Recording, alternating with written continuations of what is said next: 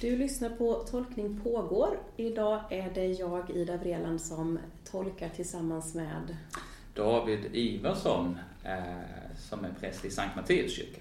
i Malmö. Just det. Ja.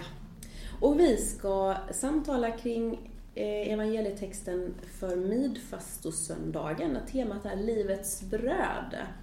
Och det är ju en av kanske evangeliernas mest kända bibeltexter som vi ska samtala om här. Så vill du läsa texten? Ja, men det gör jag. Från Johannes evangeliets sjätte kapitel då. Jesus for över till andra sidan av Galileiska sjön, till Tiberiassjön. Mycket folk följde efter, därför att de såg det tecken han gjorde genom att bota de sjuka. Och Jesus gick upp på berget och satte sig där med sina lärjungar. Det var strax före judarnas påskhögtid. När Jesus lyfte blicken och såg att så mycket folk var på väg till honom sade han till Filippos Var ska vi köpa bröd så att alla dessa får något att äta? Det sade han för att pröva Filippos. Själv visste han vad han skulle göra. Filippos svarade Det räcker inte med bröd för 200 denarer om de ska få en bit var. En av lärjungarna, Simon Petrus bror Andreas, sade Här är en pojke som har fem kornbröd och två fiskar. Men vad förslår det till så många? Jesus sade Låt folket slå sig ner. Det var gott om gräs på den platsen och de slog sig ner och det var omkring 5000 män. Jesus tog brödet, tackade Gud och delade ut åt dem som låg där. Och likaså av fiskarna, så mycket de ville ha. När de hade ätit sig mätta sade han till lärjungarna, samla ihop bitarna som har blivit över, så att ingenting förfars. De samlade ihop dem och fyllde tolv korgar med de bitar av de fem kornbröden som hade blivit över när de ätit. Då människorna såg vilket tecken han hade gjort sade de, detta måste vara profeten som ska komma hit till världen. Men Jesus, som förstod att de tänkte tvinga honom med sig för att göra honom till kung, drog sig undan till berget igen i ensamhet. Mm. Alltså, David, Ja. varför säger Jesus det här? Var ska vi köpa bröd så att alla dessa får något att äta till Filippos för att pröva honom? Ja men precis, det är ju en intressant fråga. Man kan ju undra om Jesus undrar var liksom det närmsta konditoriet ligger. Om det är det han är Ja, efter. eller hur? Han vill testa hans geografiska kunskap Ja. här. Eller? Var finns liksom surdegsbageriet här, Ja. det närmsta, mest Ja. omtalade i stan? Ja. Eh, men det tror jag inte han är ute efter. Eh, men han ställer ju en fråga som man redan vet svaret på. Mm. Och i det så är det ganska intressant att konstatera alltså Jesu pedagogik. Att han så att säga vill engagera sina lärjungar. Han vill eh, göra dem delaktiga i det som ska ske. Han vill att liksom, tron ska eh, bottna på något sätt i dem. Eh, så därför tror jag han ställer den här frågan till Filippos. För att liksom, väcka hans reflektion det. eh, över det som ska komma. Ja. Och på något sätt att det är egentligen inte kanske för att sätta på prov. Det handlar inte om att sätta dit. Utan det Nej, just handlar det. snarare om att locka fram någonting. Att, eh, ja, vad ser ni för lösning på det här? Ja, precis. Lite så Ja. tolkar jag det. Mm. Det står ju sen att det, han sa för att pröva Filippos, men kanske att man ska förstå det som att han vill liksom göra Filippos delaktig i det som ska ske. Mm, Eh, om Filippos kanske kunde hitta ut ur sina egna så att säga, tankeperspektiv. mm, Eh, och om Filippos kunde så att säga eh, öppna upp för en eh, vidare, bredare, djupare förståelse av vem Jesus är och eh, vad hans eh, gärning, verksamhet syftar till på något Ja. sätt. Jag tycker det är en väldigt fin tanke om man tänker då liksom prövningar vi möter i våra liv. Mm, Tänk om man kunde ha samma inställning till dem. Ehm, att på något sätt skapa att den prövning som vi möter eller val vi står inför eller det som är svårt i våra liv sådär att, att eh, kan det locka fram till att det kan skapa den här djupare förståelsen. Ja, men precis. Ja. Eh, och, För- alltså, så, mm. Ja. Nej, men så tänker jag nu kanske, alltså om man, om man tittar tillbaka på prövoperioder man har varit med om och så, så är det ganska ofta ändå att man tänker att genom detta har jag vuxit som människa. Precis. Genom detta så har eh, jag fått bredare perspektiv och min tro har i någon mening fördjupats. Mm. Och jag hade inte velat vara utan den här prövningen. Det är ja. ofta kanske en reflektion man bottnar i efter. efteråt. Ja. ja. Det är ju, och det är ju ingenting man kan säga när man är mitt i det eller, eller verkligen inte till någon annan som är mitt i en prövning. Definitivt nej. inte. Nej. nej, precis. Men, eh, mm, eh. Så det kanske är någonting vi ska göra lite mer. Pröva andra, våga ställa de här frågorna. För att locka fram det hos oss. Alltså om vi ser för att fördjupa vår egen tro. Jag tänker vi som präster får ju ofta många frågor mm. om mm. tro och, och, Gud och Bibeln och Jesus och allt sånt. Och, och jag upplever att eh, det, det, finns lite sån här en fördom kanske, eller men att ja, men den prästsvenska kyrkan, ni ställer alltid en, en fråga tillbaka. Ja. ja. vad tror du själv? När, vi, mm. ni, när, jag får, när ni präster får en fråga, då frågar ni alltid, ja vad tror du? Mm. Eh, men, men det är ju faktiskt, som du sa här innan, att, att, att Jesus ställer, hans pedagogiska grepp att ställa de här frågorna till människor för att faktiskt det finns en mening i, eh, i frågan. Mm. Det är inte bara då för att vilket är det bästa surdegsbageriet här, utan att faktiskt Frågan har så mycket mer djup än så och det är en ganska enkel fråga egentligen han ställer. Just det. Ja. Och ibland tror jag att vårt uppdrag som präster, alltså ibland är det att ge svar, så. Men ibland är det att hjälpa människor till rätt frågor. Ja. Eh, så brukar jag ibland tänka i mitt uppdrag i möten med konfirmander. Att eh, inte alltid att jag behöver ge så mycket svar.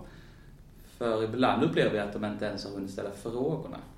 Och då kanske mitt uppdrag som konfirmandpräst eller så, eller i mötet med nyfikna människor, hjälpa dem till eh, rätt frågor. Hur gör du det då?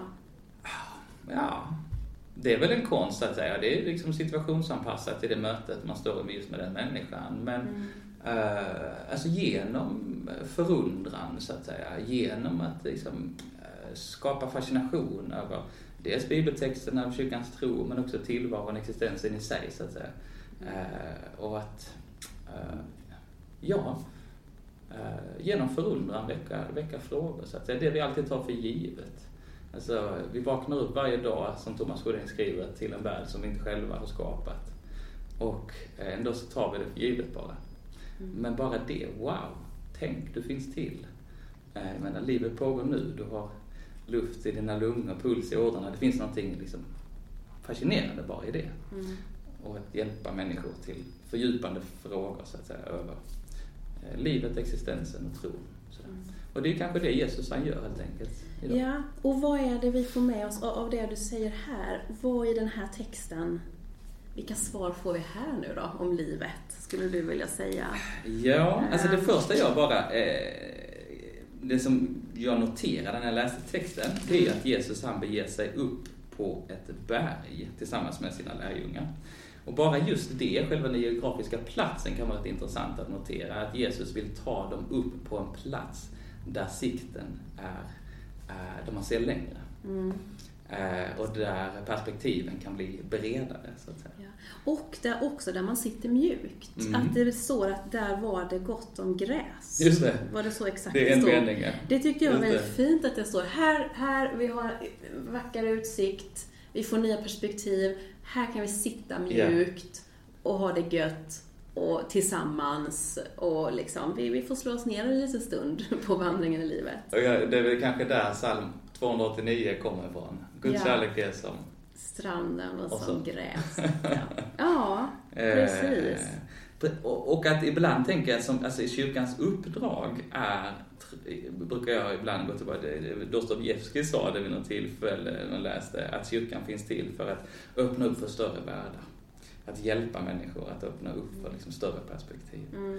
Uh, och det är kanske det Jesus vill när han tar sina lärjungar upp på uh, de här bergen hela tiden. Ja, nu tycker jag om det. Ja, ja precis. För uh, ja. större, bredare perspektiv. Ja. Mm. ja, för det gör ju någonting med en människa när vi kommer upp och får de här. Det är ju, mm. ibland, jag upplever i alla fall när jag kommer upp på en höjd att livet har nästan andan ur en. Att man får, bara genom att se nya perspektiv, så får jag nya perspektiv också inom mig. Alltså mm. inte bara mina ögon, utan att faktiskt saker får lov att landa på något sätt. Ehm, ja, och här antar jag att de fick många nya perspektiv i den här texten. Jag tänker mig att det var ett barn som... Ja, men det är ju precis va. Mm. Uh, Filippos han försöker räkna på det här, det skulle kosta att mätta alla då. Ja. Han kommer inte riktigt fram till något, bara 200 denarer, det inte ens det skulle räcka. Uh, och sen en av lärjungarna, Simon Petrus bror Andreas, sa här är en pojke. Uh, som har fem kornbröd och två fiskar. Ja. Och mm. här gillar jag eh, Andreas eh, lite naivitet det. i detta. Det. Här tänker jag, här har vi mycket att lära. Att han ser en möjlighet som han kanske inte ens är medveten om att han gör. Mm. Ja men här, det är 5000 män och då var det säkert många kvinnor och barn också med. Så, så det var ju kanske, säg att det var 10 000 personer. Ja men här har vi en pojke med fem kornbröd och två fiskar. Mm. Alltså det är så lätt att, att de runt omkring bara... Alltså seriöst, vad tror mm. du? Fem mm. bröd och två fiskar. Mm. Och vi är alla dessa människor. Är du galen? Mm. Men att han i sin naivitet där kanske, eller vilja att ja men titta här, här har vi. Jag tycker det är en härlig, härlig, eh, vad ska man säga, härlig inställning till mm. livet på något mm. sätt. Att se möjligheter. Ja men precis, och jag har funderat också kring lille pojken. Alltså jag tänker den, det där kanske var just eh, den matsäck som han hade till sin familj. Ja. Och som han hade gått och eh, liksom fått i uppdrag att samla ja. in och så skulle han gå till sin släkt som var där borta. Ja. Och sen rätt var det någon som haffade han. Kolla! oh. Oj! Eh, men det här skulle vara till min familj. Mm. Eh, men att han någonstans också där ställer sig till förfogande. Mm. Alltså det finns ju, får vi tänka, ett, jo men han tycker det är okej okay mm. att han ger av det han har. Han har fem bröd och två fiskar. Eh, och han vill dela med sig av detta. Ja, och är inte det barnets också perspektiv verkligen att eh, när ett barn ser, oj, här är någon som inte har något. Ja, men mm. det är mm. klart att ta av det jag har. Det är så väldigt självklart för barn att faktiskt dela med sig. Ja, att man har av den empatiska förmågan, när man kanske inte tänker eller på konsekvenserna där, mm. utan man drabbas av någon annans nöd mm. och vill dela med sig. Precis, och där får vi tänka också, alltså vi eh, som arbetar i kyrkan eller sådär, alltså de resurser som barnen utgör. Mm. Alltså att de, eh, eh deras delaktighet, det de har att ge, eh, det kan eh, det kan bli ett under av det. Ja, verkligen. Eh, när vi bereder plats för dem att ja. eh, verka, att ge av det de har. Ja. Då kan och, många bli mättade. Ja, och då, eller hur, jag håller helt med dig. Och då drabbas jag ibland av dåligt samvete. Mm. Och känner så här. Och tänk, ibland känns det som att vi som kyrka, vi mest hindrar barnen. Ja. Ni är väldigt duktiga i Matteuskyrkan och har ju varit under många, många år mm. en kyrka där barnen faktiskt får ta plats. Mm. Ehm, och, och, det tycker jag är fantastiskt. Ehm, och så, så hur, hur gör ni för att inte hindra du, du, alltså vi ska du, nog inte slå oss... Ja, du, du gjorde en liten så här Jo, men alltså vi försöker så gott vi kan i detta ja. och samtidigt känner man nog aldrig fullt ut att man kommer hela vägen fram. Nej. Alltså, eh, vi tycker det är viktigt och vi har liksom från, uh, ja, sedan många år har, har det arbetats med detta i Mattias. Uh, och vi vill att barnen ska få vara en naturlig del av den gudstjänstfirande gemenskapen. Mm. så att i Matteus, när det inte är Corona, så är det ju fullt av familjer som kommer och barnen får gå in i processionen, de får bära små ljus och ett litet kors. Mm. Och de har sin stund i, i högmässan med barnens hörna då, eller barnens stund. Mm. Och sen får de också gå ut till barnens kyrka som inte bara är en förvaring utan som är verkligen en vidare gudstjänst i, mm. i barnens, liksom, eh, utifrån barnens förutsättningar. Och sen kommer de in igen till kommunionen och så. Och det har varit ett sätt som funkat för oss. Så har det liksom blivit möjligt också för föräldrar att få komma och slå sig ner i kyrkbänken, få vara med i gudstjänsten. Eh, och att man får komma som familj. Ja. Eh, så det tycker jag, det är väl en av sakerna som har blivit väldigt bra i Matteus. Och ni har väl en ganska traditionell högmässoform, Mm. Ja. eller hur? Ja, ja. Men Så- att barnen får vara med i det Ja. och ha sin plats. Ja, ibland tror jag att vi gör fel där. Att vi tänker att vi måste vända in och ut på oss själva Ja. och förändra precis allt. Så att det ska Eller bli barnanpassat allting. Precis. Men eh, jag tror att barnen är eh, nyfikna på liturgi. Jag tror att det appellerar väldigt mycket till deras eh, tankevärld med kläder, och ljus och blommor och dofter och sådär. Eh, Att de liksom kan ins, ja, ta in det på ett fint sätt. Mm. Eh, Det gäller bara att vi måste våga släppa. Ja. Alltså det är vi som måste våga släppa. Alltså och inte tänka att barn stör. Nej, För det, det, det säger jag ofta i inledning av dop. Så här, Åh Mm. vad kul, det är så mycket barn här. Och barnen är ju, dop, ett dop är barnens gudstjänst och barn stör inte Nej. i kyrkan. Nej. Och då märker jag att föräldrar slappnar av lite. Mm. Eh, För att det är väl det som man tänker, eller van vid kanske, att, att ljud från barn, och det ekar och man blir lite rädd och "Usch, nu är kyrkan, nu måste det vara still och tyst och sådär. Mm. Och, och då skapar vi en, eh, inte den frimodigheten ju att öppna upp för barnen, att det. våga ta plats. Nej men du har alldeles rätt. Det finns ju inget mer underbart än när man har ett dop och så är det någon, någon av dop, eh, alltså gästerna där som har kanske en tvååring med spring i benen och när Mm. den här tvååringen lämnar sin bänk och börjar springa framför liksom, altaret och fram och tillbaka och hit och dit och, och, och alltså det finns väl inget roligare egentligen ett dop, eller på ett dop, att det livar upp så mycket under gudstjänsten här. Nu säger jag just dop för att vi har inte så mycket barn här på våra högmässor. Eh, och som, ja, det är av olika anledningar såklart. Alltså det finns ju alltid olika anledningar till det. Det kan ju bero på också att hur man bor. Alltså, eller att i vissa områden så. Men det är väl framförallt under dop och vigslar som... Ja, och jag tänker, alltså i Matteus så ser jag när vi, har, när vi kommer till kommunionen, alltså det tillfället då vi ska dela ut nattvarden till församlingen, då är barnen kan knappt bärga sig. Nej, alltså de är alltid först Ja. fram i ledet och vill ta, liksom, ta emot brödet och doppa i bägaren. Så. Ja. Eh, för det är någonting som de kan göra. Det behövs ingen så att säga, vidare så här, eh, abstrakt reflektion kring det, utan det är väldigt konkret. Och det har att göra med det vi läser i dagens Mm. Precis, text, det är om det jag livets tänkte. bröd. va? Precis, och jag tänker att här, det är ju exakt det som sker i texten, att det är också barnets Mm. matsäck som får mätta alla. Mm. Det är barnet som delar med sig av livets bröd här och Jesus möjliggör det. Ja. Mm. Eh, och det är det vi måste lära oss av, att, att barnet ger oss möjligheter och Andreas då naiv, naivitet Mm. här, kanske lite barnsliga eh, sätt. Liksom, Mm. att, att det är det som faktiskt är det som mättar sen. Precis. Ehm, Precis. och det är ju inte så, jag, jag lyfter det ofta, men varför sätter Jesus fram barn som förebilder? Ja men det är väl självklart, det är ju just på grund av, tänker jag, den här självklarheten och att vi, att vi får någonting av, vi får vidgade perspektiv, om vi ska ta den bilden igen apropå att gå upp på berget. Liksom, Mm. att, att ett barn vidgar våra perspektiv. Mm.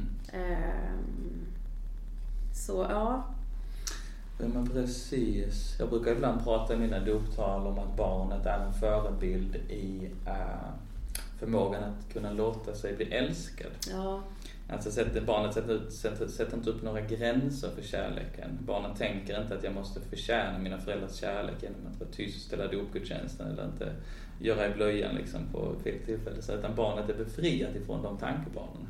Jag sätter inte upp gränser för kärleken utan låter så att säga undret ske, kärlekens under ske. Och lika väl i den här texten, det finns inga gränser. Det här barnet tänker inte som Filippos, men hur ska det gå till? Eh, vi får räkna Ja. på detta. Liksom, vi sitter här i kyrkorådet och tänker vi får inte ihop det.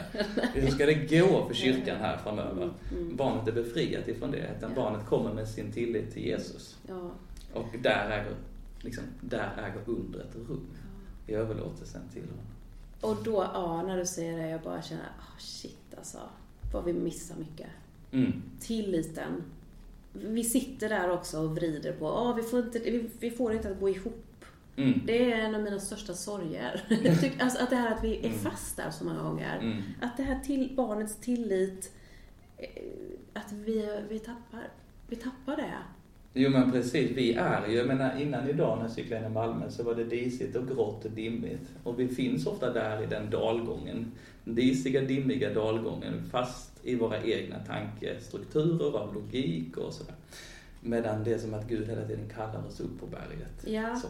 Ja. Vi, liksom där, eh, eh, där vi får släppa lite på kontrollen och där vi får liksom låta oss ledas upp till en punkt, till ett, eh, till en eh, livshållning som eh, vi inte själva helt kan styra men som är liksom Och släppa, ledd av Gud. ja, Ja. slä- släppa på kontrollen är Ja. jätteläskigt. Det är eh, eh, en av mina, jag har citerat honom säkert flera gånger här i, i podden och i många predikningar. Eh, min favoritteolog här, eh, Ingmar Johansson, Mm. eller Johansson kanske man uttalar hans ja, ja, efternamn, som har sagt, han är låtskrivare och präst i Stockholm. Och då läste jag en intervju med honom för ett par år sedan i Mm. Kyrkans Tidning. Och då så säger han att, han citerar Quincy Jones, Mm. eh, producenten, musikproducenten Quincy Jones, att han har sagt att vi måste lämna 20% till Herren att Mm. få vandra i det vi gör. Liksom. Och att han kopplade, ja, vi i, kyrkan, vi måste tänka samma sak. Vi måste lämna minst 20% åt Ja. anden, liksom, åt Gud. Och att, att lämna det spelrummet, att Ja. våga släppa lite på kontrollen. Ehm, och min upplevelse av Gud och ett gudsmöte är just att när jag vågar släppa lite på det där, när jag lo- vågar låta saker vara som de är kanske, Mm. och inte så kontrollerade utifrån mina egna behov, det är då det händer. Mm. Liksom. Det är då det magiska sker. Det är, ja, Nej men det är ju, och som du säger, det är så enkelt och det är så svårt. ja liksom, jättesvårt. Men jag tänker att ingenting kan vara tydligare än just vid eh, nattvarden. Alltså där behöver, vad är det jag? Jag behöver öppna mina händer. Eh, det liksom, jag kan försöka krampaktigt hålla i liksom, livet, i tron och försöka kontrollera den. Men när jag kommer fram till altaret så behöver jag, jag behöver öppna min hand och så behöver jag ta emot undret där. Jag behöver ta emot. Och dela det med någon. Precis. Ja. Där är liksom, i den öppna handen och varje gång jag sen sluter den så försvinner det igen på något sätt. ja, just det. Eh, Det är fint. Ja, Det är den livshållningen tror jag som anden vill leda Ja. oss till. ja. Men den får man på något sätt äh, återvända till varje dag. För vi har lätt att gå tillbaka in i självkontroll hela tiden. Ja, och då under hela det här året då, Mm. när vi inte har kunnat öppna våra händer Mm. för kanske undret, spontaniteten, anden, alltså att vi, vi har behövt sluta oss eh, och inte kunnat kanske uppfira nattvard. Mm. Eh, många av oss gör det på coronasäkra sätt, men vi kan Mm. inte vara lika många. Alltså att många måste stanna hemma. Det, och det vet jag att det är många, eller märker jag att det är många som just saknar. Att Mm. kunna sträcka fram sina händer och ta emot nattvarden. Att det är väldigt viktigt. Och det kanske är just kärnan där ligger i mycket av det du säger att då får jag på något sätt, ja, att det blir inte de här slutenheterna utan jag måste våga Mm. öppna mig. Jag tänker på det som sker i texten här mot slutet. Eh, när Jesus har varit eh, mitt ibland liksom, det stora folkvimlet. Eh, och då vill ju de här människorna göra honom till kung. Mm. Eh, de vill liksom driva Jesus i en riktning som de själva då tänker är rätt och riktig. Men vad gör Jesus då? Jo, han drar sig undan till Ja. berget igen. I, ensamhet. ensamhet, ja. Och det, alltså läser man evangelierna, framförallt i Markus evangeliet, så ser man den här växlingen äga rum hela tiden i Jesu liv. Precis. Alltså han finns mitt i staden, mitt bland människor, tar sig tid för dem, undervisar, samtalar. Och så beger han sig eh, till en öde trakt. Ja. Och säger ibland, berätta inte för någon Nej. om det ni har sett eller om det som har skett. Sen Mm. såklart, men, men just det här att som du säger, dra sig undan, ja. Det är någonting i det som jag känner är väldigt... Jag kan inte sätta fingret på vad det är, men det ger mig på något sätt ett, ett lugn. Mm. Alltså det, det, det sätter fingret på kanske en, en kärna som jag inte riktigt når. Men jag tror det handlar om att inte, vem gör jag det för? Jag gör det inte för min skull. Utan det är för andras skull. Eller vem gör, Jesus gör det inte för sin egen skull, för sin egen vinnings skull, för att få uppmärksamhet och, och berömmelse och ära. Mm. Utan han gör det för, här för att mätta människorna, Mm. både till kropp och själ i det här Mm. fallet då ju. Ehm, och sen dra sig tillbaka för att liksom reflektera och, eller det kanske han inte gjorde, jag antar att han gjorde det. Men ehm, Han kanske bara var jättetrött. han kanske bara var Och jättetrött. trött på alla ja, människor, trött på alla krav och allting, bara ville Ja. sova. Han var egentligen Eh. Jesus. Nej, men jag, nej, men jag tror den dialektiken som Jesus lever med, alltså dialektiken mellan kontemplation och mission, alltså Mm. mellan det eh, stilla liksom, livet där man får ta tid för Gud i ensamhet och få liksom, det tror jag var ett behov som Jesus Mm. hade. Mm. Alltså för att han helt och fullt skulle bottna i hans uppdrag, att förkunna Mm. Guds rike och så, och att vara ett med Faderns vilja, liksom Guds vilja. Så tror jag han var behov av eh, att ta regelbunden tid för bön och stillhet. Och för att helt enkelt kunna leva i det som var hans uppdrag och kallelse. Så tänker jag att det behovet är eh, så för kyrkan idag, Mm. på samma sätt. Och för varje människa. För varje människa, dialektiken mellan kontemplation, mission, vila och aktivitet. Ja.